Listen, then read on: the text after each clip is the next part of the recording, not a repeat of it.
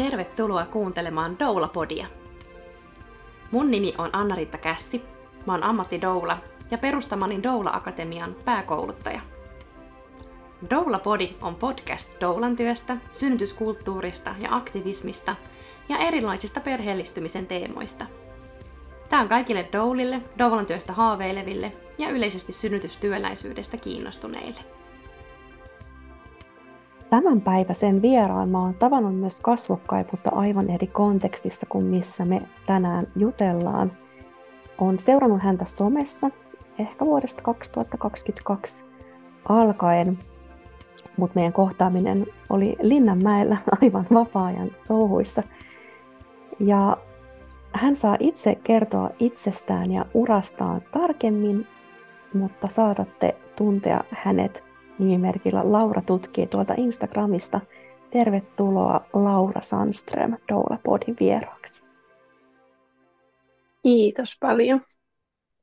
Ja saat ihan alkuun kertoa vähän lisää itsestäsi ja siitä, että minkälainen sun polku oli kätilöksi.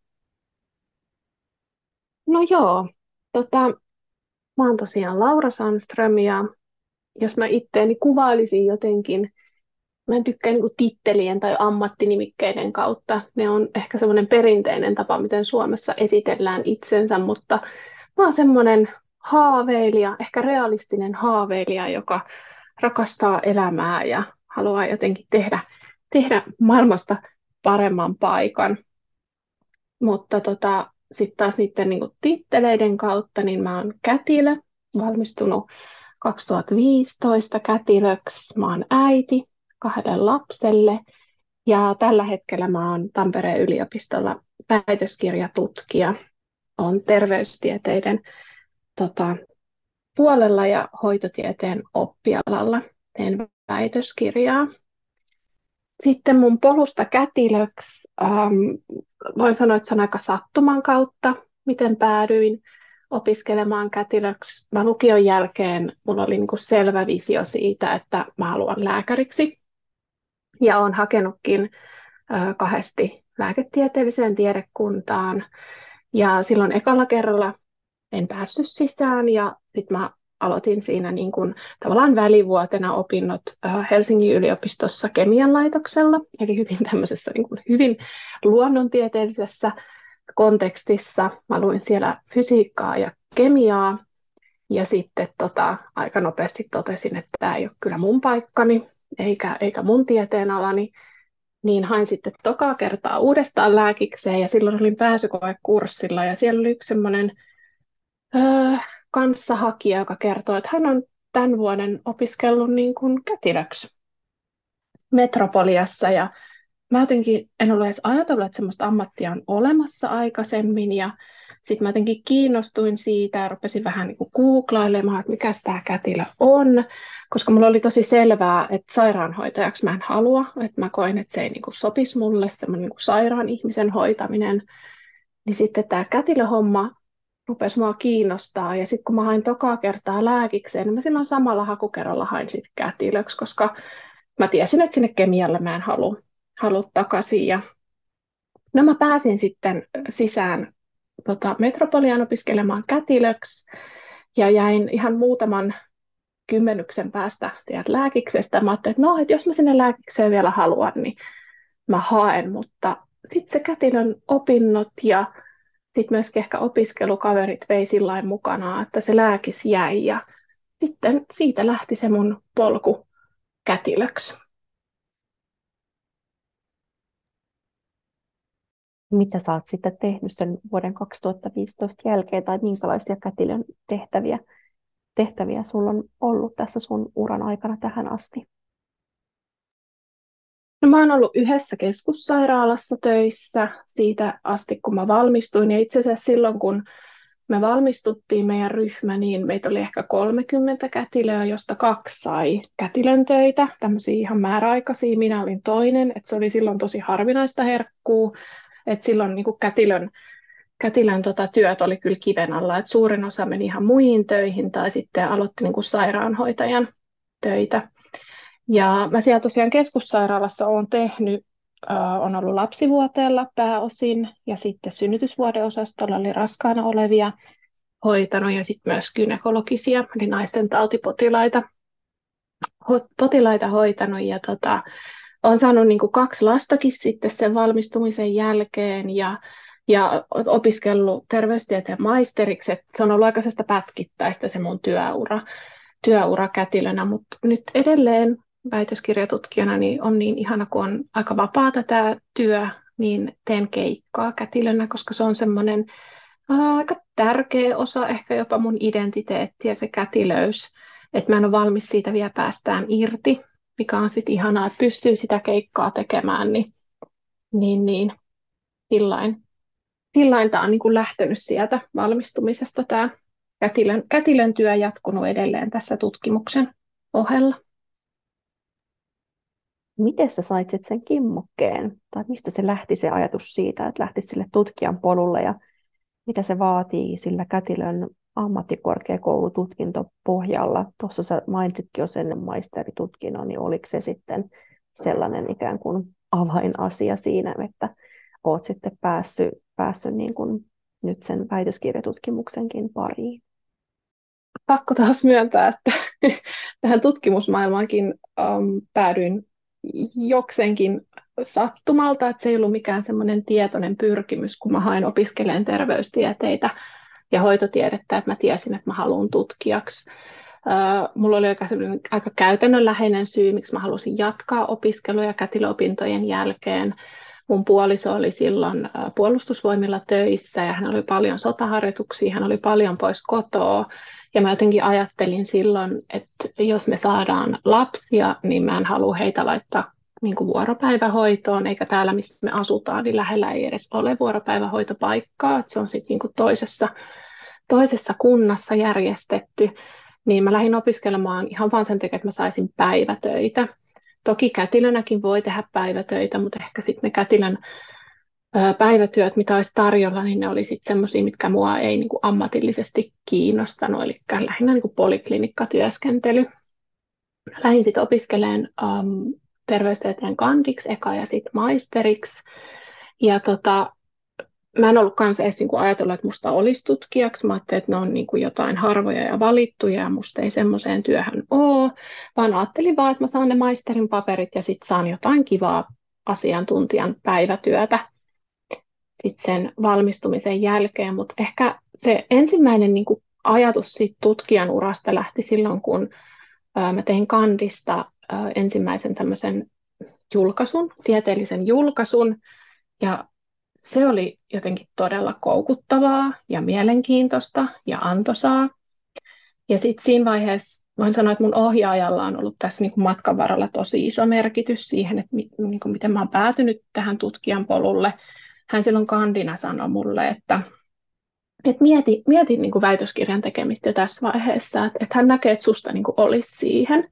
Ja sitten mä jotenkin niin kuin kuittasin sen ja vaan, että joo, joo, joo. Ja sitten se jäi ehkä kuitenkin sinne takaraivoon niin kuin ajatuksena, koska sitten kun mä lähdin tekemään gradua, niin mä ajattelin, että mä teen tästä kanssa julkaisun, koska tää, se oli semmoinen, mikä, mistä mä niin tykkäsin. Mä tykkäsin kirjoittaa tieteellisiä artikkeleita.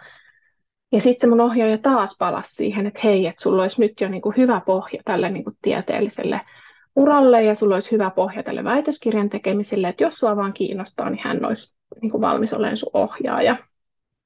No sitten kun mä tota, tota, sain sen gradun valmiiksi ja valmistuin maisteriksi, niin mä sain just niitä päivätöitä asiantuntijana, mutta silti mä jotenkin koin, että eihän mä osaa vielä yhtään mitään. Ja mä siis rakastan olla opiskelija. Jos, jos mulle maksettaisiin, mä opiskelisin vaan aina vaan koko elämäni. Ja toki opiskella voi muuallakin kuin, niin kuin koulussa tai jossain instituutiossa, mutta rakastan olla opiskelija. Niin sitten mä ajattelin, koska mä oon aika semmoinen tunteella menevä ihminen, enkä mä oikeastaan mietin niin kuin käytännön järjellä kauheasti asioita. Mä ajattelin, että no niin, että nyt on oikea hetki, että nyt tehdään tutkimussuunnitelmaa, haetaan tohtoriohjelmaa. Ja sitten mä pääsin sinne sisään. Ja sitten ne realiteetit iski, kun olisi kiva olla niin kuin äiti ja puoliso, ja sitten oli ne aika raskaat asiantuntijatyöt, ja sitten olisi vielä se väitöskirjakin. Niin sitten tosiaan kyllä joutui miettimään, että mitä mä nyt oikeasti haluan. Ja sitten mä vähän niin kuin hyppäsin, No, ei nyt tyhjän päälle, mutta mulle tarjottiin niin kuin kuuden kuukauden palkkapaikkaa ja tutkimusmaailmassa niin kuin apurahan saaminen ja palkkapaikan saaminen ei ole mikään itsestäänselvyys. Et se, se oli vähän niin kuin riskinottoa, mutta koska olen tosiaan tunteella menevä ihminen, niin otin sen riskin ja tässä kohtaa se sitten kannatti, että sitten sai, sai lisää sitä palkkapaikan jatkoa ja on saanut tosiaan keskittyä niin täyspäiväisesti väitöskirjan tekemiseen. Mutta sitten se, että miten um, kätilön opinnot valmisti tähän uh, niin tieteelliseen uraan. Um, mä muistaakseni silloin, kun mä oon opiskellut, en tiedä mikä tilanne on nyt, niin olisiko meillä ollut viisi opintopistettä, tämmöisiä niin tieteellisiä opintoja. Ja ehkä silloin, kun mä valmistuin kätilöksi, niin hädin tuskin ymmärsin, että mikä on niin kuin laadullisen ja määrällisen tutkimuksen ero. Et ei kyllä, voin sanoa, että ainakaan niin kuin suoraan kätilöopinnoista, jos olisi lähtenyt tekemään vaikka maisterin tutkintoa tai saatika väitöskirjaa, niin aika todella hataralla pohjalla olisi ollut. Että kyllä se vaati ainakin mun kohdalla sen, että tota, teki ekasen kandin ja sitten vielä maisterin. Ja sitten tuntuu, että nytkin siis koko ajan edelleen en ole varmaan ikinä valmis tutkijana, mutta joka päivä oppii uutta. Ja sitten tuntuu, että tämä ehkä niin kuin väitöskirja tutkijan opinnot ja sitten tämä tieteellinen kirjoittaminen ja tutkimuksen tekeminen, niin tässähän sitä koko ajan niin kuin matkan varrella oppii sitten lisää. Ja mä ajattelin, että sehän on tosi terve ikään kuin asenne ja lähestyminen kaikkeen, tai jotenkin, miten sä tuossa aikaisemminkin sanoit sitä, että sit huomasikin, että ei vielä, että olikin vielä paljon opittavaa, tai että ei vielä osannutkaan, tai jotenkin niin mä ainakin koen kaikessa, mitä on tässä niin opiskelu tehnyt, vuosien varrella, että tavallaan nälkä kasvaa syödessä, että mitä enemmän opiskelee ja oppii, niin sitä paremmin ymmärtää, miten vähän oikeastaan niin kuin tietää, ja, ja se ainakin mulla herättää sellaisen elinikäisen oppimisen halun. Ja oliko niin, että periaatteessa olisi riittänyt tavallaan, että sen AMK-tutkinnon niin kuin päälle olisi se maisteritutkinto, jotta sitten pääsee tavallaan siihen niin kuin tohtorikoulutettavaksi, mutta että sä valitsit niin kuin tehdä sen ihan sieltä kandista alkaen, jotta tavallaan pääsi kunnolla kiinni siihen tavallaan vähän eri, erityyppiseen maailmaan sen niin kuin ammattikorkeakouluopintojen jälkeen. Joo, tässä on itse asiassa nyt tulossa ymmärtääkseni niin kuin muutos tähän, koska tavallaan yritän ymmärrettävästi niin kuin vähentää näitä päällekkäisiä tutkintoja. Että mullakin on niin kuin kolme alempaa korkeakoulututkintoa, mikä on aika niin kuin hassua ja ehkä jotenkin niin kuin resursseja, äm, että niitä resursseja ehkä käytetään vähän väärin, jos tavallaan tehdään päällekkäisiin tutkintoja, mutta silloin kun mä hain opiskelemaan hoitotiedettä, niin se oli tavallaan pakollista, että teki sen kandi ja maisterin, mutta tiedän, että joillain muilla AMK-pohjilla pääsee suoraan sinne niin kuin ylempään korkeakoulututkintoon, eli sinne maisterivaiheeseen. Mutta siinä vaiheessa, kun mä hain, niin siinä oli tosiaan vaatimuksena se, että piti olla äm, soteta, sotealan AMK-tutkinto, ja sitten piti tehdä se kandi ja maisteri. Ja kyllä mä, niin kun, jos mä ajattelen, että jos mä olisin suoraan mennyt sinne maisterivaiheeseen AMKista, niin olisin kyllä ollut aika helisemässä. Että kyllä mä ainakin jotain siltaopintoja tai lisäopintoja olisi pitänyt tehdä, jos, jos menisi suoraan sinne maisterivaiheeseen ja etenkin jos haluaa niin tieteelliselle uralle hakeutua. Minkälaista se väitöskirjan työstä niin sitten on, varsinkin kun sulla on nyt ollut tuo onnekas tilanne, että, että oikeasti on saanut keskittyä siihen, koska, koska tota, itselläkin on niin kuin eri, eri aloilla tuttuja, jotka tekee väitöskirjaa tai on joskus sitä tehnyt ja, ja tuntuu, että se arki on tosi paljon myös sitä epävarmuutta ja sitä kaikkea niin kuin raho- rahoitusten hakemista ja sellaista, että välillä ei pääse keskittyä se itse tutkimukseen, mutta sä oot päässyt, niin mitä se, mitä se käytännössä, minkälaisia sun päivät on ja minkälaista se väikkärin työstäminen on? No voin sanoa, että elän niin kuin parasta elämääni tällä hetkellä ja niin kuin tiedostan olevani todella onnekkaassa asemassa, että mulla on tämä mahdollisuus tehdä tätä täyspäiväisesti. Um, mun päivät on tosi vapaita ja se on semmoinen asia, mitä mä kyllä niin kuin arvostan ja on mulle tärkeä, tärkeä arvo, se vapaus. Mä saan itse aika lailla kokonaan päättää, mitä mä teen, milloin mä teen ja missä mä teen. Um, yleensä mun niin kuin viikot alkaa siitä, että mä teen itselleni viikkosuunnitelman. Sitten mulla on semmoinen niin kuin puolivuotis ja vuotis ja kaksivuotissuunnitelma. Ja toki se aina vähän niin kuin se on suunnitelma ja siihen tulee muutoksia, mutta aika hyvin mä oon pysynyt, pysynyt aikataulussa. Että kyllä tämä niin kuin, tavallaan, koska on sitä vapautta, niin se vaatii kyllä sit paljon semmoista itseohjautuvuutta, että kukaan ei kyllä tee sun puolesta yhtään mitään. Sitten pitää olla myös valmis tavallaan, että joskus voin tehdä kolme tuntia, kolmen tunnin työpäivän ja se riittää ja sitten joskus, joskus sit taas tarvii enemmän, enemmän joustaa ja tehdä vaikka 12 tunnin työpäivä. Et tosi vaihtelevia ne päivät on. Mutta se, mitä mun niinku päivä suunnilleen sisältää, on no, paljon kirjoittamista, paljon lukemista, Suurin osa tällä hetkellä mun työajasta menee siihen mun omaan tutkimukseen ja tällä hetkellä mä kirjoitan jo sitä mun yhteenvetoa, eli tavallaan sitä kirjasta, mikä tulee sitten tästä osajulkaisusta koostuvasta väitöskirjasta.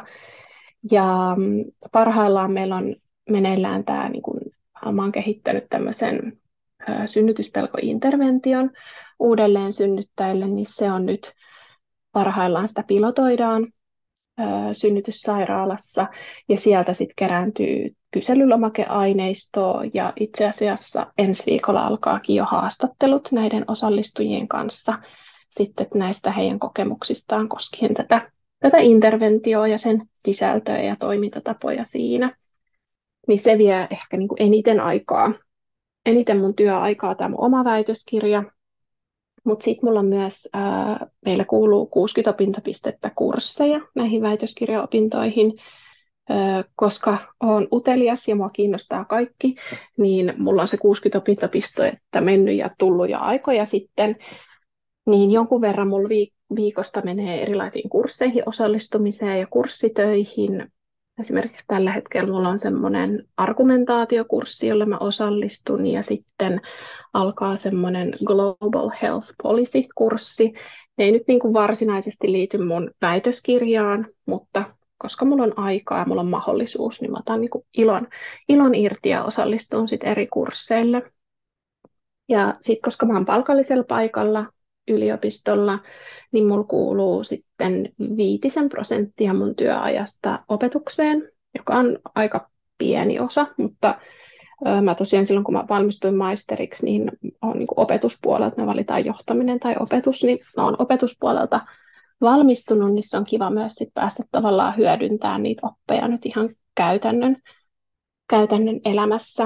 Mm, niin tällä hetkellä on tämmöisessä pääsykoe niin kuin valmisteluryhmässä mukana.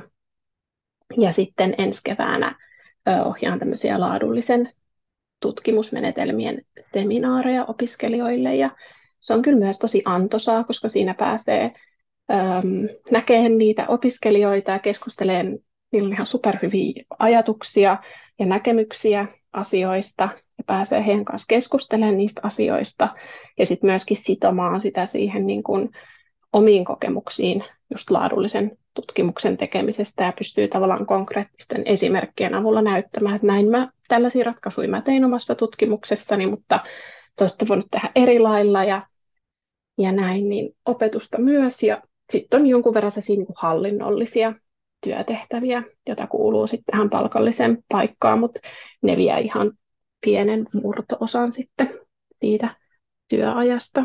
Mutta sellainen ehkä suunnilleen on mun, niin kun, miten mä jaan tätä työaikaa ja minkälaisia viikkoja mulla, mulla sit on tällä hetkellä.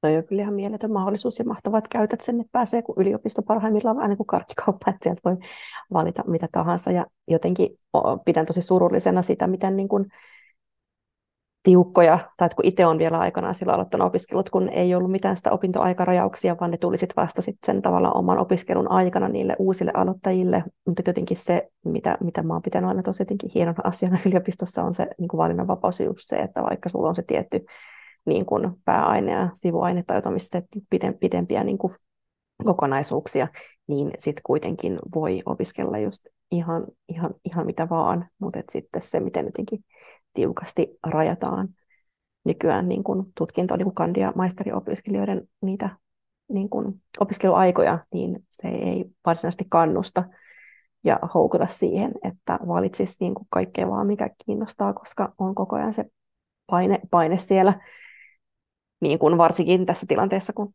niin kuin monet joutuu ottaa sitä opintolainaa ja sitten pitäisi miettiä, milloin sitä makseleekin takaisin ja näin, niin, niin toi on kyllä tosi, tosi kiitollinen tilanne, että, että pystyy, pystyy noita kursseja, kursseja niin kuin käymään ja jotenkin ihan yleisesti vaan niin kuin sivistämään itseään. Ja kuitenkin yleensä kaikki, kaikki vähän liittyy kaikkeen, että ei, ei varmasti me hukkaan niin kuin ylimääräiset opintopisteet, mitä, mitä sieltä olet sitten haalinut. Joo, just näin. Mä oon ihan samaa mieltä, että, että jos ottaa vaan niin kuin kapealaisesti sitä, mikä on sitä omaa oppialaa tai ainoastaan omaa tutkimusta, niin aika paljon sit jää tavallaan hyödyntämättä. Mutta samalla mä ymmärrän, että suurin osa esimerkiksi hoitotieteissä niin tekee töiden ohella väitöskirjaa, että sitten taas näille kursseille osallistuminen, kun ollaan fyysisesti paikan päällä, kestää vaikka kymmenestä neljään arkipäivänä, niin se voi olla ihan mahdotonta toteuttaa. Et sen takia mä jotenkin koen myös velvollisuutena, koska mulla on tämmöinen mahdollisuus annettu, että mä hyödynnän sen niin, kuin niin, niin maksimaalisesti kuin mahdollista. Kerro sitten lisää sit sun tutkimusaiheesta tuossa vähän, josta sivusitkin, ja sitä, missä, missä tilanteessa sä tällä hetkellä sen kanssa, mutta kerro lisää, miten, miten sä siihen päädyit ja minkälaista sitä on ollut työstää sitä teemaa. Joo, tässä tulee taas sattuma peliin. Tai tuntuu, että tämä koko, koko tämä mun urani on yhtä iso sattumaa, mutta kyllä mä sanon, että oikeasti sattumalla ja tuurilla toki myös pitää tehdä paljon töitä, että pääsee siihen, mihin haluaa, mutta ihan oikeasti sattumalla ja tuurilla on kyllä paljon merkitystä. Mä tutkin siis synnytyspelkoa, ja tämä niin kuin aihe lähti kandivaiheessa, kun HUSin joku, olisiko ollut osastohoitaja tai ylihoitaja, se oli niin kuin tavallaan siellä meidän öö, semmoisessa niin kuin pankissa, mistä sai valita niitä aiheita, tämmöinen aihepankki, niin siellä oli synnytyspelosta, toivottiin, että tehdään systemaattista katsausta, ja mä muistan, että siellä oli se synnytyspelko, ja sitten se oli toisena aiheena, olisiko ollut joku niin kuin kohtukuolemaan liittyvä aihe, ja mä niin punnitsin näiden, nämä oli selvästi ne kaksi, jotka mä puhutteli. Ja sitten mä jotenkin ajattelin, että se kohtukuolema on liian raskas aihe. Että mä valitsen ton synnytyspelon. Ja sitten mä tosiaan tein kandin siitä aiheesta. Ja silloin mä jotenkin, kun, sit, kun tutustuin siihen kirjallisuuteen ja tutkimukseen, mitä siitä oli tehty, mä ajattelin, että tämä on niin jotenkin loppuun koluttu aihe, että ketään ei enää kiinnosta tämä, mutta että mä teen nyt tästä kuitenkin. Ja niin kuin sä tuossa aiemmin sanoit, että tavallaan pitää enemmän tietää ja oppii, niin sitä enemmän tajuu, että ei tiedä mistään mitään. Niin näin mullekin kävi. Ja sitten ajattelin, että ei tämä nyt ollutkaan ehkä ihan loppuun koluttu aihe. Ja huomasin silloin, kun teki sitä katsausta, että tosi paljon tutkimus on painottu niin kuin ensisynnyttäjien pelkoihin ja heidän niin kuin tutkimiseen ja sitten myös tämmöisiin niin kuin interventioihin, jotka on kohdistettu ensisynnyttäjille, jotka pelkää synnytystä. Ja sitten mä jotenkin niin kuin ajattelee, että hei, tai rupesin miettimään, että minkä takia nämä uudelleen synnyttäjät on jotenkin unohdettu tässä, että miksi heidän pelkonsa olisi yhtään niin kuin vähemmän merkityksellistä, kun kuitenkin Suomessa THL tilastoi näitä, niin ensisynnyttäjät ja uudelleen synnyttäjät, se pelko on niin kuin yhtä yleistä näissä kahdessa ryhmässä, että ainakaan se ei ole se syy, että se olisi jotenkin paljon marginaalisempaa näillä uudelleen synnyttäjillä, niin mä päädyin, niin kuin, että hei, että mä lähden nyt niin kuin, tutkimaan näitä niin kuin, uudelleen synnyttäjien pelkoja tarkemmin. Niin sitten mä jatkoin gradua siitä, mä tein siitä niin kuin, laadullisen tutkimuksen, että minkälaisia toiveita näillä ää, raskaana olevilla uudelleen synnyttäjillä, jotka kärsii synnytyspelosta, niin minkälaisia toiveita heillä on terveydenhuollon ammattilaisille. Ja tota, siitä tavallaan sitten niin kuin se mun ohjaaja sanoi, että nyt sun kannattaa jatkaa niin kuin tästä, tästä sitten väitöskirjaa, että tavallaan turha vaihtaa aihetta tässä kohtaa. Ja olin samaa mieltä, koska oli jo niin kuin useamman vuoden sitä aihetta pöyhinyt ja tehnyt tutkimusta, niin sitten se oli luonnollista jotenkin jatkaa siitä. Ja, ja, ja se, miten mä sitten päädyin tähän nykyiseen tavallaan um, tutkimussuunnitelmaan, niin keskusteltiin mun, mun tota ohjaajien kanssa. Ja mulla oli hirveän hienot isot visiot siitä, miten mä haluan tehdä tämmöisen, niin kun, mua kiinnostaa kätilön hoidon jatkuvuus paljon aiheena, ja mä jotenkin niin kuin aikaisemman kirjallisuuden perusteella voidaan nähdä, että no kaikille synnyttäjille, mutta erityisesti synnytyspelkoisille siitä olisi hyötyä, että se olisi se sama kätilö, jonka saisi tavallaan mielellään vielä valita siinä niin kuin alkuraskaudessa, se sama kätilö tai vaikka kätilöpari seuraisi sitä raskautta ja sitten hoitaisi, jompikumpi heistä hoitaisi sen synnytyksen ja jatkaisi vielä sit synnytyksen jälkeen tämän perheen hoitoa. Niin mulla oli niin kuin suurena ajatuksena se, että mä teen tämmöisen vertailuasetelman, missä olisi niin kuin tämmöinen kätilöhoidon jatkuvuus ja sitten tämä perinteinen neuvola synnytyssairaalasysteemi. Mutta tota, toki niin kuin, jos ajattelee, että kuinka realistinen se on tälleen yhden tutkijan resursseilla, aika- ja raharesursseilla, ja sitten taas kaikki byrokratia siihen päälle, niin ei ainakaan tässä kohtaa. Toivottavasti tulevaisuudessa tällaista voisin tehdä, mutta ei nyt ehkä ihan väitöskirjan niin opinnäytteenä realistinen suunnitelma.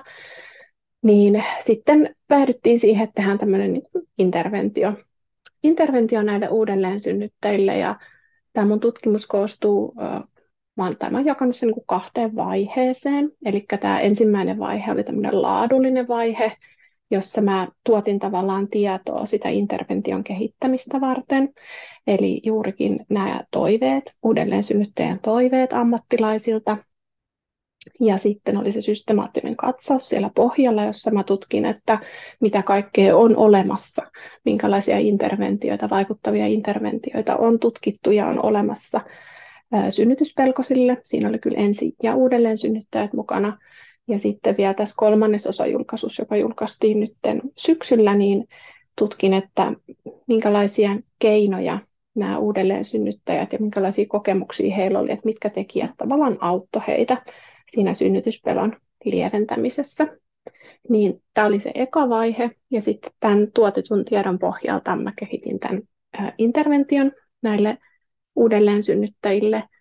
Ja se oli aika haastava vaihe, koska tavallaan onhan mulla pohjalla se aikaisempi tieto siellä, mutta pitää tehdä paljon päätöksiä siitä, että mikä on ensinnäkin niin kuin realistista, kuinka, kuinka monta kertaa he tapaa, miten he tapaa, onko se yksilö- vai ryhmätapaaminen, kuka sen ohjaa, sen intervention, missä se interventio tapahtuu, mistä mä saan vaikka pal- niin palkan näille intervention ohjaajille, koska itse tutkijana en tietenkään voi olla se ohjaaja. Tämmöisiä hyvin niin kuin, tavallaan pragmaattisia kysymyksiä siitä, että miten tämä homma, homma onnistuu. Ja sitten tota, no sit kun sai sen intervention um, niin kuin suunniteltua, ne sisällöt ja miten ne tapaamiset ja kuka sen niin kuin ohjaa sen intervention. Mulla oli siinä onneksi mukana mun molemmat väitöskirjan ohjaajat. Ja sitten mä vielä järjestin tämmöisen seurantaryhmän itselleni, koska koen, että ei yksin, yksin ei tulisi niin hyvää jälkeä, niin mulla oli Reija Klemetti THLstä ja sitten Eija Raussilehta Metropolia AMKsta. Hän on itse asiassa ohjannut mun sairaanhoitajan opinnäytettyään silloin, kun opiskelin, opiskelin kätilöksi. Oltiin sitä kautta tuttuja. He antoivat tosi hyvää, sit, niin kuin, hyviä näkemyksiä siihen, että, että mitä siellä niin kuin sisällöllisesti ja missä kohtaa raskautta olisi hyvä olla ne tapaamiset ja että toimiiko se kokonaisuus. Ja no sitten lähdettiin hakemaan niitä eettisiä lupia ja tutkimuslupia ja siinä meni varmaan puoli vuotta se oli, se oli niin kuin todella raskas prosessi. Ja toki sitten kaikki kyselylomakkeet ja mittareiden luvat ja, ja haastattelurungot ja kaikki mahdolliset, mitä tähän liittyy. Mutta nyt sitten olen todella iloisena voin nyt niin kuin sanoa, että um, pilotti Tämä, tämä, tämä on siis soveltuvuustutkimus tästä interventiosta, eli mun ensisijainen tavoite ei ole näyttää, että onko tämä vaikuttava vai ei, koska tämä on uusi interventio, niin testataan ne, onko tämä ylipäänsä soveltuva, eli toimiiko tämä, onko tämä niin kuin, toimiiko tämä tässä tietynlaisessa kontekstissa, onko se hyväksyttävä näiden uudelleen synnytteen näkökulmasta, mutta myös onko se hyväksyttävä näiden ohjaajien tai sairaalan niin kuin esihenkilöiden näkökulmasta, että voitaisiinko sitä sitten oikeasti jatkossa ehkä implementoida käytäntöön, niin soveltuvuustutkimusta tehdään. Ja mulla on nyt kolme ryhmää ollaan saatu jo. Ensimmäinen ryhmä itse asiassa, niillä on torstaina viimeinen tapaaminen. Ja sitten toinen ryhmä on, niillä taitaa olla viimeinen raskauden aikainen tapaaminen huomenna ja sitten uusi ryhmä aloittaa kanssa ihan, ihan näinä, näinä, näillä näppäimillä. Niin tota, vaikka on niin kuin pieni sairaala, mistä rekrytoidaan, niin silti ollaan saatu niin kuin sisäänottokriteerejä vastaavia osallistujia. joka ehkä kertoo mulle tutkijana siitä, että on niin kuin näiden ihmisten viimeinen oljenkorsi, kun mitään tavallaan julkiselta puolelta ei välttämättä saa sitä apua, mitä he tarvitsevat, niin he ajattelevat, että hei, okei, tämä on tutkimus, tämä ei välttämättä auta mua, mutta kun ei ole muutakaan, niin haluan osallistua, koska niin kuin nykyaikana tutkimukseen rekrytoiminen ja osallistujien saaminen on todella haastavaa. Ja varsinkin tämmöiseen tutkimukseen, jossa mä tavallaan, tämä ei tietenkään maksa heille mitään, mutta he joutuu antamaan paljon aikaansa, että he kulkee sinne sairaalalle ja on siellä sen kaksi tuntia kerrallaan. Ja sitten vielä vastaa kyselylomakkeisiin ja tulee haastatteluihin, että tota, he antaa kyllä niin kuin minulle tutkijana ihan valtavasti omaa omaa aikaansa ja resurssejaan, ja kun nämä on vielä uudelleen synnyttäjiä, niin tiedän, että siellä on lapsia kotona, kuka hoitaa niitä lapsia sillä välin, kun he on täällä näissä ryhmätapaamisissa ja näin poispäin. Että olen kyllä niin kuin, tavallaan iloisesti yllättynyt, että sain näin hyvin osallistujia, mutta tavallaan samalla surullinen siitä, että, että tämä tutkimus on niin kuin se ainut, mitä, mitä heillä on, koska on, on ollut aika paljon tunkua tähän tutkimukseen. Mutta hy- hyvässä pisteessä nyt ollaan, ja jos keväällä vielä saataisiin yksi ryhmä kasaan, niin olisin, olisin todella tyytyväinen. Ja sitten vielä viimeiset haastattelut tulee varmaan niin kuin ensi kevään puolella, alkukesästä. Ja sitten mulla olisi tavoitteena tämä tota, osajulkaisu tästä sit näistä soveltuvuus, intervention soveltuvuustutkimustuloksista julkaista. Se varmaan menee niin ensi syksyyn. Ja sitten sitten tota yhteenvetoa kirjoitan tässä ohella ja sitten olisi toivottavasti väitöskin edessä sitten varmaan niin kuin 2025 puolella. Mutta semmoinen, semmoinen on tämä mun, tää mun väitöskirjatutkimukseni. Ja voin sanoa vielä sen, että suunnitelma on tosiaan, niin kuin silloin alussa tai tuossa sanoin, että alkuun oli tämä vertailuasetelma, kätilöhoidon jatkuvuus ja tämä nykymalli, mutta suunnitelma elää ja muuttuu sitten sen mukaan, että, että miten niin kuin mitä oppii siinä matkan varrella, niin tämä on muuttunut tässä jo aika moneen kertaan, mutta tällä hetkellä tämä näyttää nyt siltä, että tällä suunnitelmalla mennään sitten niin kuin väitökseen asti. Ja kuulostaa siltä, niin kuin sanoit sitä tungusta ja kaikesta, että kysyntää on tai että, että, että selvästi tämä sun valinta on ollut niin kuin tarpeellinen tai että se, sekin jo itsessään ennen kuin meillä on mitään ikään kuin tutkimustuloksia tai mitään, niin kyllähän se jostain, jostain väkisinkin viestii. Joo, kyllä se kertoo. Ja sitten tavallaan muutenkin koko lähtökohta tälle omalle ehkä tutkimusuralle on se, että niin kuin tavallaan halu auttaa, niin sitten myöskin tämä interventio oli semmoinen niin kuin itselle konkreettinen tapa, että toki siis mun ensisijainen tavoite tällä interventiolla on se, että se auttaisi näitä ihmisiä, se auttaisi heidän pelkoonsa, niin on se niin kuin kiva, että, että he on kiinnostuneita siitä. Ja toivon, että tulokset on sellaisia, että, että, että se, että he on antanut aikaansa ja osallistunut, että se on auttanut juurikin siihen pelkoon ja ehkä muihinkin asioihin, mutta, mutta se, jää, se jää nähtäväksi, mutta toivotaan näin. Minkä takia meidän on tärkeää saada tutkimustietoa nimenomaan kätilöiltä tai myöskin kätilöiltä? Joo, tämä on kyllä hyvä kysymys. Mä oon itse paljon jotenkin kipuillut tässä oman väitöskirjatutkijuuteni aikana siihen, että mä kuulun, ehkä Suomessa ei ole niin paha kuin se on hoitotiede, mutta sitten kun puhutaan englanniksi, niin se on nursing science. Ja kun mä en koe olevani sairaanhoitaja, vaikka mulla on niin kuin sairaanhoitajan paperit, mutta en ole niin kuin tavallaan, mä en identifioidu sairaanhoitajaksi. Ja mä muistan yhdessä konferenssissa, jossa oli siis kaikki oli kätilöitä, ja ehkä niin kuin maailmalla tämä tavallaan kätilötiede, ja varsinkin ehkä Ruotsissa on niin kuin erikseen kätilötiede, joka erottautuu hoitotieteestä tai tästä nursing scienceista, niin semmoinen yksi mun mentori tuli ja sanoi mulle, että miksi sulla lukee tuossa, että nursing science, että you're a midwife. Ja sitten mä jotenkin nolona olin vaan, että niin joo, no kun ei meillä Suomessa ole niin kuin kätilötiedettä, että tavallaan, että mä oon niin kuin hoitotieteilijä Suomessa, että ei meillä ole erikseen tämmöistä kätilötiedettä.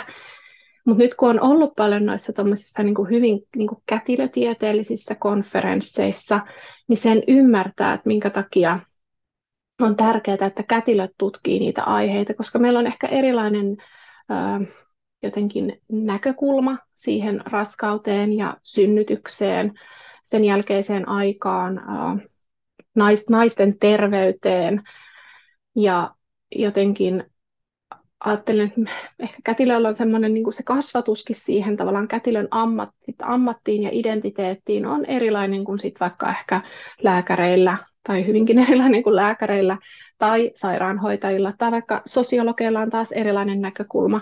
Niin mä ajattelen, että kaikkien näkökulmat on tärkeitä, mutta sitten myöskin tämä tavallaan kätilöiden näkökulma on tärkeä, jotta me ymmärretään niin kuin sitä, että mistä lähtökohdista me kätilöinä tehdään sitä työtä näiden raskaan olevien synnyttävien ja perheiden hyväksi. Ja sitten myöskin se, että me pystytään kehittämään sitä kätilötyötä näyttöön perustuvaksi, ettei me muututa tämmöisiksi jonkunnäköisiksi obstetrisiksi sairaanhoitajiksi, joka on sitten taas eri asia, kun ainakin mä näen, että se on eri asia kuin, niin kuin kätilöys. Niin jos me halutaan kehittää sitä kätilön ammattia ja pysyä niin kuin mukana tieteessä, nykyajassa, näyttöön perustuvassa hoidossa, niin kyllä mä näen, että siinä pitää olla sit myös kätilöitä, ketkä näitä aiheita tutkii muiden lisäksi.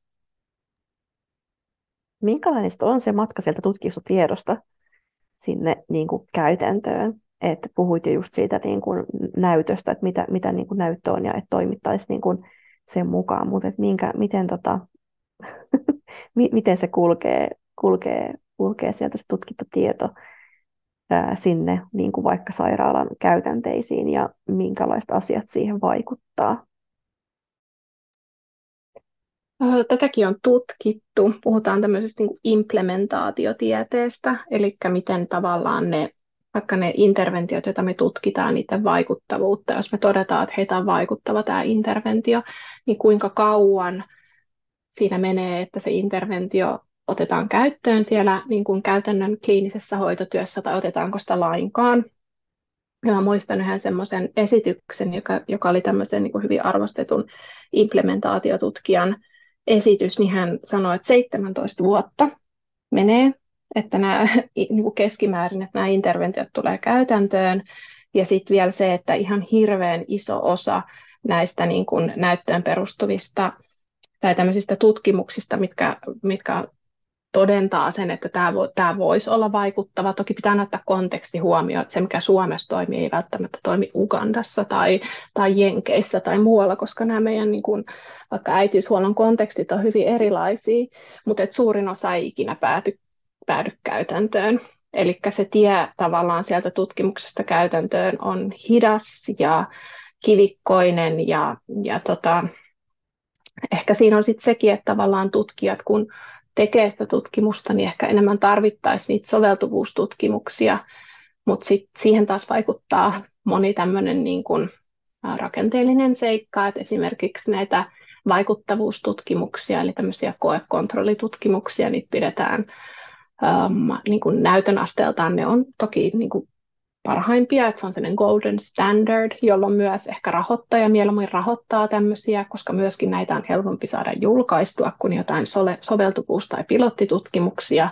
Mutta sitten jos ajatellaan niin käytännön työtä, että jos me halutaan, että se tiede hyödyntää sitä käytäntöä, niin kyllähän ne pitäisi olla sit soveltuvia ja implementoitavissa sinne niin kuin käytännön kliiniseen hoitotyöhön niin tota, kyllä, kyllä se, on, se, on, se, on, se on pitkä ja kivikkoinen matka sieltä niin kuin jostain tutkimusartikkelista sinne käytännön työhön. Paljon riippuu siitä, että minkälainen ehkä asenne ammattilaisilla on ja sitten myöskin siitä tavallaan hoitotyön ja, ja niin kuin siitä johtamisilmapiiristä, että kuinka valmiita ollaan, niin kuin, minkälaisia asenteita niillä työntekijöillä on että paljon niin kuin kuulee sitä, että miksi, miksi tehdään mitään uutta, että tämä toimii tai aina me ollaan tehty näin. Että paljon on semmoista niin kuin vastarintaa myöskin siinä, että kokeiltaisiin jotain uutta.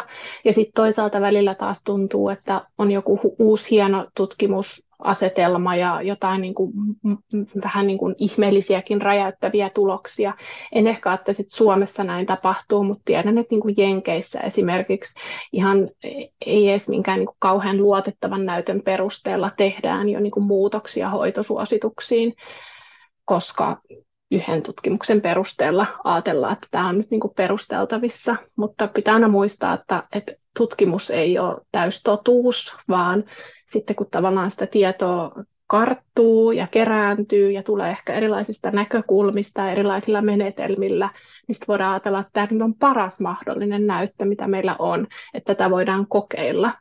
Että yhden tutkimuksen perusteella en lähtisi niin kuin muuttamaan, muuttamaan käytäntöjä. Mutta joo, tämmöinen polveileva vastaus tähän kysymykseen.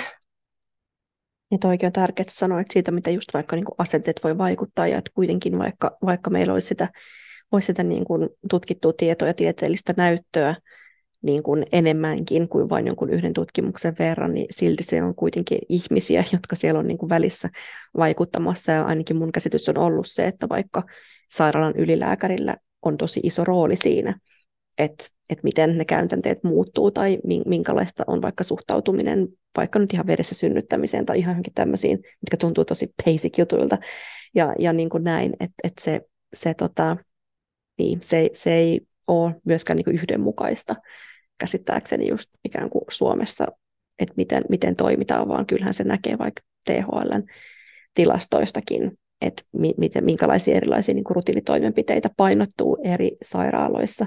Ja se, se onkin ihan mahtavaa, että me saadaan myös Mika Kisler tälle kaudelle Doula-podin vieraksi, niin pääsee sitten puhumaan enemmän niistä tilastoista, mutta, että, mutta että se, se kaikki varmasti niin kuin kertoo siitä, että, että miten, miten jotenkin mutkikasta se on se, se niin kuin tiedon valuminen sinne käytänteisiin.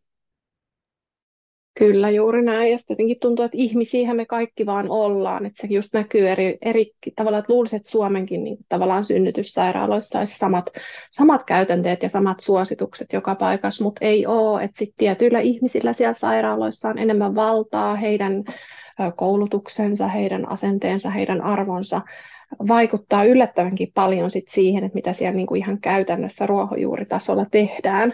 Ja aina se ei välttämättä ole ehkä se niinku paras näyttöön perustuvin asia, mitä siellä tehdään.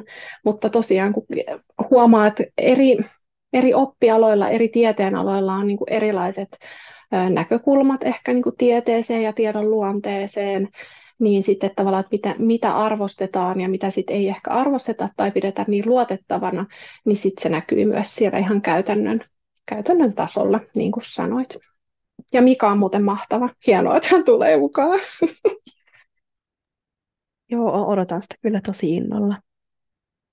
Väläytit jo sitä, että 2025 ehkä sitten olisi sen väitöksen aika, mitä sitten sen jälkeen? Jääkö odottaa seuraavaa sattumaa vai onko sulla jonkinlaisia näkymiä siihen, että miten, miten sun ura sit siitä jatkuisi? No joo, mulla on siis palkkapaikkaa sinne 25 elokuun loppuun asti, että siihen mennessä äh, toivottavasti väittelen. Ja niin, kyllä mä niinku mä jotenkin uskon aina, että tämä elämä jotenkin kannattelee mua, että mä en tee liian tarkkoja tai semmoisia kiveen hakattuja päätöksiä siitä, että mi- mihin mä nyt niin kuin haen ja pyrin. Että tähänkin asti tällä sattumalla ollaan niin kuin seilattu jo aika pitkään. Kyllä mä, niin kuin sen mä tiedän, että jossain muodossa mä haluan hyödyntää tätä niin kuin oppia ja koulutusta, minkä mä oon saanut, ja haluan hyödyntää sitä äm, raskaana olevien, synnyttävien ja perheiden hyväksi, että mä pystyisin jollain tavalla niin kuin kehittämään sitä heidän hoitoaan näyttöön perustuvaksi ja tutkimaan näitä ilmiöitä, mitä tähän kaikkeen synnyttämiseen ja, ja niin kuin lisääntymisterveyteen, seksuaaliterveyteen liittyy. Et jo, jossain, jollain tapaa haluan tutkia tulevaisuudessa se, että missä ja miten, niin en osaa vielä sanoa, kyllä mulla on, niin kuin ollaan perheen kanssa puhuttu siinä, siitä, että yhtenä haaveena olisi muuttaa ulkomaille, että jos pääsisi johonkin tutkijavaihtoon, just tämmöiseen ehkä kätilötieteellisempään maahan, niin sieltä voisi saada taas sitten semmoista niin kuin uudenlaista näkökulmaa tähän niin kuin kätilötieteen ja, ja niin kuin äitiyshuollon kehittämiseen, kuin mitä sitten ehkä Suomesta saa, ja sitten voisi tulla takaisin Suomeen ja ehkä tuoda sitä osaamista ja tietoa toivottavasti mukanaan. Mutta tota, joo, jotenkin haluan tutkia ja haluan niin kuin edelleen tutkia näitä niin kuin äitiyshuoltoon, synnytykseen, raskauteen, perheen hyvinvointiin liittyviä teemoja. Niin se on semmoinen niin kuin kantava asia, mitä mä haluan jatkossa vielä tehdä, mutta se, että missä ja miten, niin siitä en ole vielä ihan varma. Jäädään siis odottamaan, että sattuma puuttuu peliin. Joo. Kiitos Laura, kun tulit vieraaksi. Mä toivotan sulle opiskeluiloa ja menestystä väitöskirjan kanssa ja, ja tota, hyviä perslihaksia sitten niihin hetkiin, kun tuntuu, että mistä ei meinäisi tulla mitään, mutta vaan pakko puurtaa, niin jäädään sitten mielenkiinnolla odottamaan sun väitöksen valmistumista. Joo, hei kiitos paljon kutsusta. Kiitos kun kuuntelit tämänkertaisen jakson. Doula Podin löydät Instagramista at Doula Akatemia. Ja sitä samaa väylää saa ehdottomasti käyttää palautteen antamiseen ja otetaan vastaan myös toiveita jaksojen aiheista ja vieraista. Yhtä lailla viestiä voi laittaa Facebookin kautta Doula Akatemian sivujen kautta. Ja jaksoja julkaistaan aina kahden viikon välein. Seuraavaan kertaan siis. Moi moi!